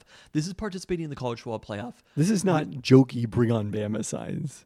This is I we're going into this. The FPI can say what it is. Like and we'll do our win probability after at the very end. But like The, the the market can also say what it wants. I I think that there is there is a very good chance of the Huskies beating this Texas team, and I, I think there is a very realistic possibility that we are talking about a national championship game, which is an unheard of thing for us as the University of Washington. It's also a bit of an unheard of thing for the University of Texas as well. So this is such a huge It's not unheard of for Texas. It's been a minute. but the the stakes of this particular game, having it be a rematch from a year ago, having it be against Steve Sarkisian, I I just can't freaking wait for this one. And can you tell me what is the difference between this Texas team and the Texas team that we played a year ago? I, I was going to get to that. Let's start with how Texas got here. Okay. So this is their first college football playoff appearance. The Huskies have the advantage. That's what I'm saying. It's unheard of. Like it has been a long time. They've played in just one New Year's Six game since losing the 2009 BCS championship. Just one New Matt Year's Brown. Six game? Yeah, What the fuck y'all been doing? A lot of Alamo Bowls. So many Alamo Bowls. So many Texas Bowls. Uh, that coming in the 2018 Sugar Bowl under Tom Herman. Uh, this is the third year for Sark, making his first New Year's Six appearance as a head coach. Uh, their big win was 34 24 at Alabama in week two. They held Jalen Milroe to 14 of 27 passing in that game, picked him off twice. Well, Quinn Ewers was fabulous, going 24 of 38 for 349 yards and three touchdowns. Their lone loss came in the Red River rivalry, 34 32 Oklahoma game. They led most of the way, I think. Yes. But uh, then they won their final seven games, including a blowout of Oklahoma State in the Big 12 championship, to earn their way here. They are seventh in ESPN's FPI, fifth in efficiency, which amazingly is second best among teams in the playoff because Oregon, Ohio State, and Georgia, all ahead of them, all missed out. And and I I really look at the season that Texas had, and it was a good but not great season. They have probably the best win of almost any team around the country. Maybe maybe Michigan against Ohio State. Those are probably the two best wins. But the I'm Huskies. Yeah. have done it twice, collectively beating a team that FPI. Where does Oregon rank? Second. Second in FPI. I mean, that literally statistically, it's the best win of the year. I don't know if it actually is statistically the best win of the year because they didn't win at Oregon. They beat them at home in a Both neutral site.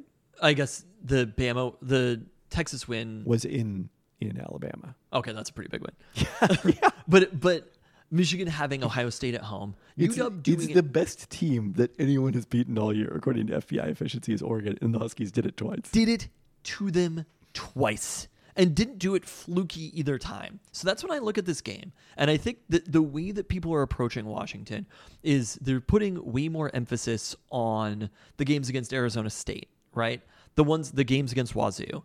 They're not putting the emphasis on beating Oregon two times. They're not having putting an emphasis on the games played indoors. have and also indoors on neutral weather like this husky team has been damn near perfect in those situations and granted texas is a very good team but like udub's already seen this shit and i will posit that looking at the road to being there the history of being there the team that's just happy to be there is coming in from texas I don't think either team is just happy to be here. but but I don't- th- I don't they know that- are they they were the ones we clinched that spot on Friday night. We we won that game and booked a ticket to the college football playoff. Had an argument to be the number one seed. Texas got in through the back door. Texas needed help to get there. Texas won that game against Oklahoma State comfortably. Very nice win, I suppose. I think, but like I think technically, we were the help they needed. As long as they won, I think they felt pretty good that they were going to be there. But Alabama beating Georgia made them rest a little easier. Th- this is the team that has not been to bowls like this. Like in that time period that you're talking about, sit in there one time playing in a New Year's Six bowl. I mean, I don't know how much- have done it a ton. I don't know how much it really matters. Like there are, I guess, some players on the roster who are sixth year seniors who were part of the 2009. No, but that was the the 2018 Rose Bowl. Yeah, It's about the overall culture and the overall perspective. And I granted, mean- Kalen DeBoer is new, but like this is a program that has been there over and over and over again. Probably disrespected overall, considering how many times they've played in these games. it's amazing how many teams manage to have been disrespected when you talk Well- to their fans. Let me tell you who's been disrespected twice and now a third time. They actually weren't the first time against Oregon, I think. Has been disrespected once and now a second time. The credit that is not given to the Huskies for those victories and the line going into this game because ultimately this is this is the Huskies they are the home team in this game. They are the number 2 seed. And when I look at these teams, I look at their resume, I see another team that struggled a lot throughout Big 12 season with just as bad opponents. Well, it turns out that when that happened, in, including their 33-30 win over, I believe that was Kansas State, Quinn Ewers was injured. No, that was like the most notable win. Uh, Kansas was good. What are you talking about?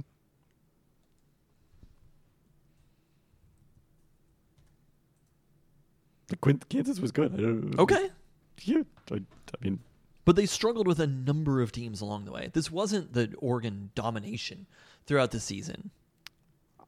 I agree with that assessment. Yes. That Texas had some close calls during. It was conference. TCU. I, Kansas State in overtime, TCU by three points, Iowa State by ten. Like I just they beat Alabama, and that's it. They crushed Kansas. Yeah. Like this is not an impressive resume. Whereas UW got through. Again, A FPI vi- efficiency measures Well, how well you played against the opponents, and it says that Texas is a dramatically better team than They UW. measured not just a little bit, a dramatically better team. They measured it in the same way before UW played Oregon, and UW outplayed Or Oregon in that UW game. beating Oregon in a single game twice. Not Not a, a, single game, two games. UW was favored before the first Oregon game, weren't they? I think so. Maybe I'm not sure. Or it was like a pickup. Quinn Ewers was not injured when they played at TCU and won by three. Was not injured when they played at Iowa State and won by ten. Like I. There's also not weather to blame for these games. He was coming back from an injury Fair enough. when they played TCU. Michael Penix Jr. was injured a ton. Rome Odunze beat Oregon when he had a punctured lung. Like I, Michael Penix Jr. was ill a ton. He was don't ill. No any any injuries. just Just ill. TBD on that. One. I I'm just telling you, like when I when I look at this game, I go into it with so much confidence. At the very least, wrong approach to go take to any game. I this other is than maybe not like this is not like playing against Alabama. I am I am I agree. It's not like playing against Alabama. They're not 13 and a half point favorites. They're the underdogs. They're four and a half point underdogs. But they also that's appropriate. That is the right Texas way. team. I- They did many, not beat this Texas How team. many? All right, tell me how they didn't beat this Texas team. Because the way I look at it, the way I remember it, they beat this Texas team. Yeah, as it turns out, rosters changed in college football from Not year to year. much. Fun fact. So their offensive FPI efficiency is very similar to last year. They only improved from 18th to 16th, but they have jumped from 23rd to 7th on de- in defense this season. They're allowing just 2.9 yards per carry on the ground, fifth lowest in FBS. And unsurprisingly, given what we remember about the Huskies defenses that involved Pete Kwiatkowski as defensive coordinator, their defense bears a lot of similarity to that. They're willing to allow completions. It's actually very similar to the current Huskies defense, too. Both teams are allowing a completion percentage around 60%, which is middle of the pack, but very few big plays. They're allowing 11.3 yards per completion, a little more than UW's 11.0. And right in the center, center of it, this defense, defensive tackle T'Vondre Sweat, who won the Outland Trophy as the best defensive lineman in the country. Lineman backer Jaylan Ford also jumps out statistically. He had just one sack this year, but 10 and a half tackles for loss. So that is an immense number of run tackles for loss, similar to last year when he had 10 and two sacks. And the other thing that stands out statistically, again, Quinn Ewers missed those couple of games. They were not as good offensively in those games. He's taken a strong step forward in his sophomore season, second year as a starting quarterback, uh, holding off Arch Manning, who was their number three quarterback throughout the season. His completion percentage up from 58% to 71%. Yards per attempt up from 7.4 to 9.0, touchdowns up from 19 to 21, and QBR up from 66 to 78. Like last year, this was a team that rode Bijan Robinson. Oddly, their pass rate is not actually any higher than last season. But this year, it's Quinn Ewers who's winning the games, not their running game. Okay. Uh, Jonathan Brooks took over as their starting running back after getting six carries in the Alamo Bowl to eight for veteran Keilan Robinson, who has just 12 all season. He's also their kick returner. Uh, Brooks averaged 6.1 yards per carry with 10 touchdowns, but suffered an ACL tear against TCU. Since then, freshman CJ Baxter has led a running back committee, but the running game has remained strong. Uh, Texas's leading receiver still is Xavier Worthy, 73 catches for 969 yards this season. He also returns punts. Worthy left the Big 12 championship game with an ankle injury, but was back in practice last week, so seems like he should be fine for the game. He's got just five receiving touchdowns, while big play threat Adonai Mitchell had, has 10. Both Mitchell and Ja'Tavion Sanders averaging more than 15 yards per reception. The other player to watch for Texas, mm-hmm. because you're, you're always going to notice him with the hair flowing out of his helmet, is kicker, Bert Auburn, who was 28 of 34 on field goals, had made 19 in a row before missing in the Big 12 championship game. That's one key place where Texas has an advantage over Oregon. Okay.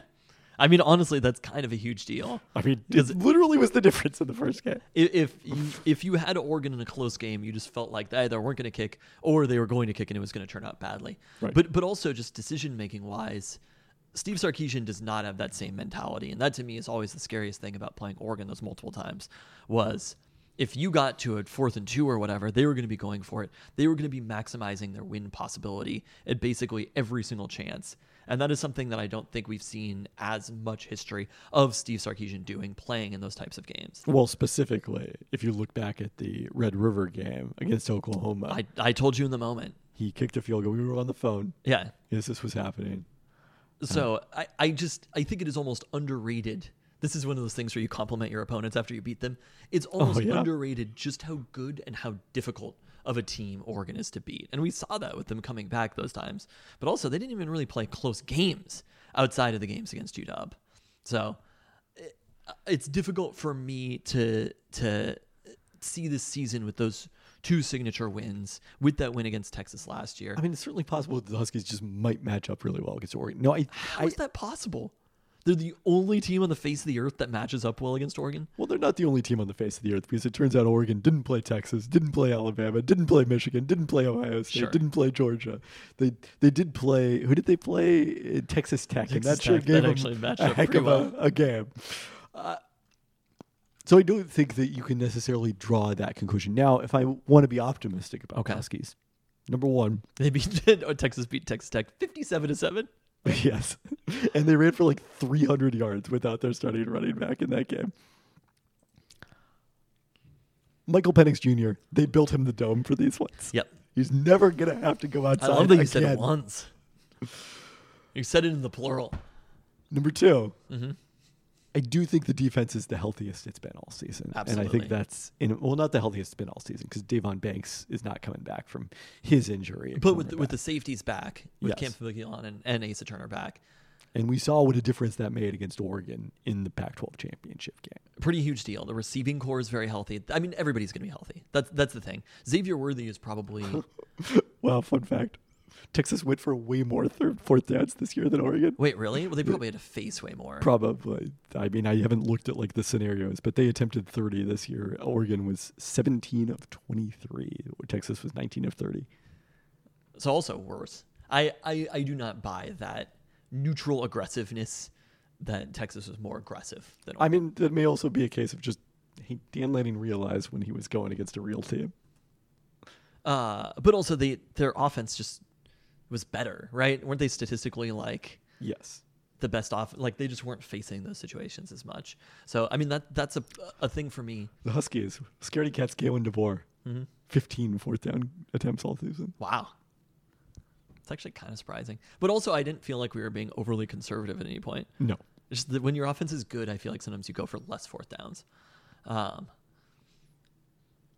any anyway, I I just look at this game overall, and we've said this over and over and over again. If there's a healthy Rome Odunze, a healthy Michael Penix Jr. By the way, Christian Caple had the story on The Athletic about Rome Odunze suffering a pneumothorax, the same injury that sidelined CJ McCollum for several weeks this year. It did previously when it was with the sideline Blazers. Rome Odunze for zero weeks this year. well, it signed him one week, but it was the bye. Mm-hmm. And he came back in time for the Oregon game after having to drive back from Tempe with Oh, the medical stuff. staff. Rome is a god. He's such a beast.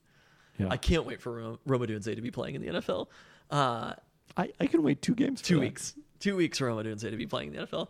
But uh, it's just really hard for me to imagine this Texas defense, though improved, not giving up a good chunk of points to this. And I feel like it almost always comes down to is this UW defense, what are they going to look like? Are they going to be that opportunistic, timely defense that we saw all year? Or are they going to get picked apart? And if that happens, then all of a sudden it's dangerous. Because Texas is going to get a handful of stops.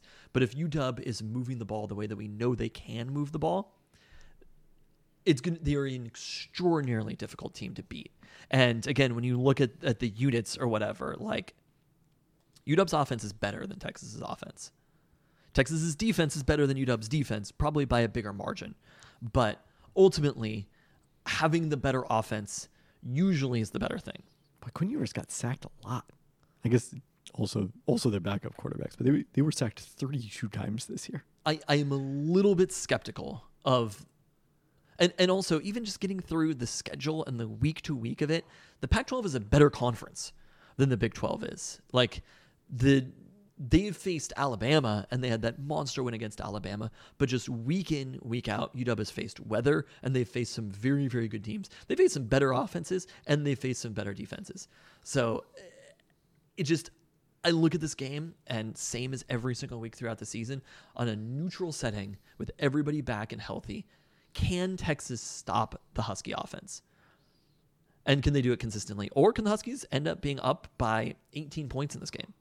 Or something like that. Well, let's all remain calm. Can they end up getting up by a couple of touchdowns? I think it's going to be tense. I think it's going to be uh, exciting, but like at the end of the day, I think that the Husky offense can propel them with a couple of stops on the defensive side, can propel them to a large enough win that they can withstand any sort of comeback from Texas as they're being more aggressive, as they're passing more, as they're looking for those plays down the field. Percentage chances of victory? I think it's better than 50%. They're going to be the road team fans wise because that travel from Texas to and and also the the travel from Texas to New Orleans is different. But also like there there are just a lot of fucking fans in Texas. Yeah. And they've wanted this for longer. That's kind of what I'm saying is I- thi- this game to the fans Yes. like they were going to travel to this they haven't been to the playoff before there've been a couple of there've been a couple of bites of the apple there've been there have been cultural playoff appearances and a number of New Year's Six games in the last decade for the Huskies. So people have done their traveling a little bit more. For Texas, this is it. This is the game. But at the same time, I actually think that's a bit of a, a disadvantage just program wise overall. I do feel like the Huskies, they just Kalen DeBoer acts like he's been there. And if you talk, has. if you talk about, I'm kind of.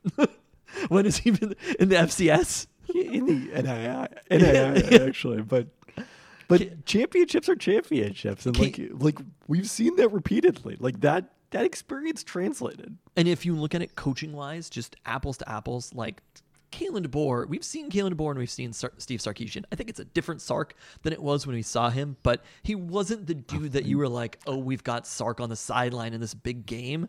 We feel great. Do you know what I mean? And Kalen DeBoer, over and over, Kalen I DeBoer mean, Sark never lost. now won bigger games because the Alabama game was by far. I mean, even I last do, year's do Alabama not game. agree with that. The- he has not won bigger games. He has not won a Pac-12 championship with the season on the line.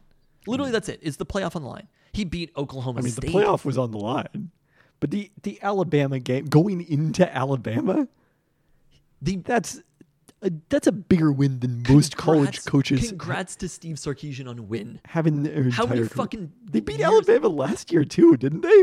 Did I hallucinate that? I thought that was pretty exciting. Okay, he maybe he just matches up well with Alabama, Coach Sark. And also, are uh, may I remind you, he was a coach at Alabama. If there was anybody who was going to match up with them, it might be I agree Steve with that, but my point is like it's the, the moment is not going to be too big for Steve Sarkisian. It's Who again that also the was an moment assistant. is going to be for too Alabama big for him in multiple it's college that football He just hasn't proved that he's capable of doing it. Beating Alabama, no one in fucking proves that they're capable of doing is things not until they the do it. same as doing it in the Pac-12 championship. I'm sorry. the thing about the fan advantage is well, guess where there was a really big fan advantage? In San Francisco on Christmas Day or in Alabama. Yeah, no. Last year, I was saying Oh, last yeah. year at the Alamo Bowl where In they played in San Antonio. The Huskies played, and it was not as exciting again for Husky fans as it was for Texas fans. And it didn't matter. Like No. I don't think that's going to ultimately affect the game either way. In any I, bowl game, the amount of fans are not going to make enough noise for it to actually impact the game that much. I don't know if I'd say any bowl game, but I think it's a very high bar. I think Texas is the better team. I think it's closer than a little closer than the market thinks. I'm at like 45 percent. I'm at 55%. I will see you in Houston. I don't know why you would jinx things like this. I, it's not that I'm jinxing it. Seattle's? It's just that I'm so confident about it. I yeah, just, that's the definition of a jinx. this is Oregon fans heading into the game against Utah. they literally had their tickets booked for the Rose Bowl. But I know it's going to be I know it's going to be a good and close game, but I we've just seen it over and over and over again from this Husky team. They've lost two games in the last 2 years. Like Just because they haven't lost games in the past doesn't mean they can lose can't lose games in the future.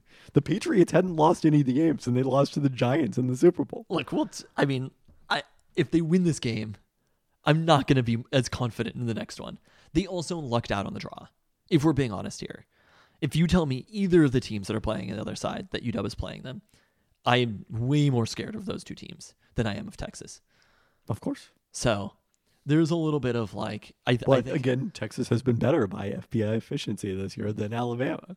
sometimes FPI efficiency They is did not win the at Alabama. Alabama. If these two teams play each other again, Alabama A by by betting markets is going to be like a seven point favorite. I do not think that they would be a seven point favorite on a neutral field. I mean, yes, there they're are playing. different versions of the Alabama that they played in September is not the same Alabama. They beat fucking Georgia. Who's number one in FPI efficiency? Is it Georgia? No, it's Michigan. It's Michigan. Yeah. Like I don't. I think that Alabama win is a not as impressive as you're giving it credit for. They're beating a quarterback in his second ever game, his first ever big game. Georgia was fourth in FPI efficiency, one spot ahead of Texas. And Alabama beat them. Yeah. Like I don't. But again, I mean that a single game just can't tell you that much about how good. well. You're taking a lot from this game against no, Alabama because I'm taking a lot from the fact that their entire FPI efficiency is higher, including the win over Alabama. They, they have both data points. I, you don't need to argue to me which data point is more important because they win both of them. great. Texas is good, and you need to put some respect on the I- name. And I'm you are not- actively jinxing the Huskies every time you open I'm- your mouth right now. I'm not jinxing the the Huskies. comeuppance you are des- or you are asking for right now is so immense. You are asking for. no. Wait, wait till the bold predictions. Oh no. well, I'm just excited to watch this team play again, though, because I feel like we've missed them for the last month, and that's the thing that's been the the most just. It's it.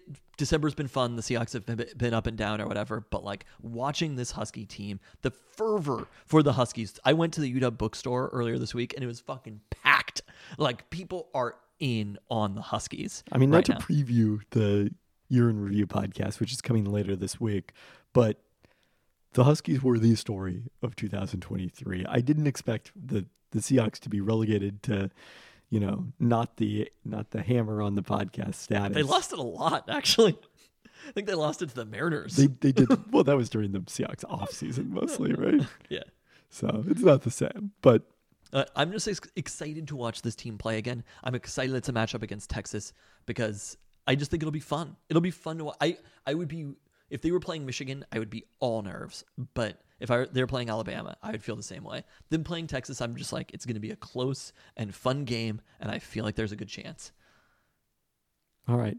On that note, Hopefully, we're back with a New Year's Day emergency podcast. fingers crossed.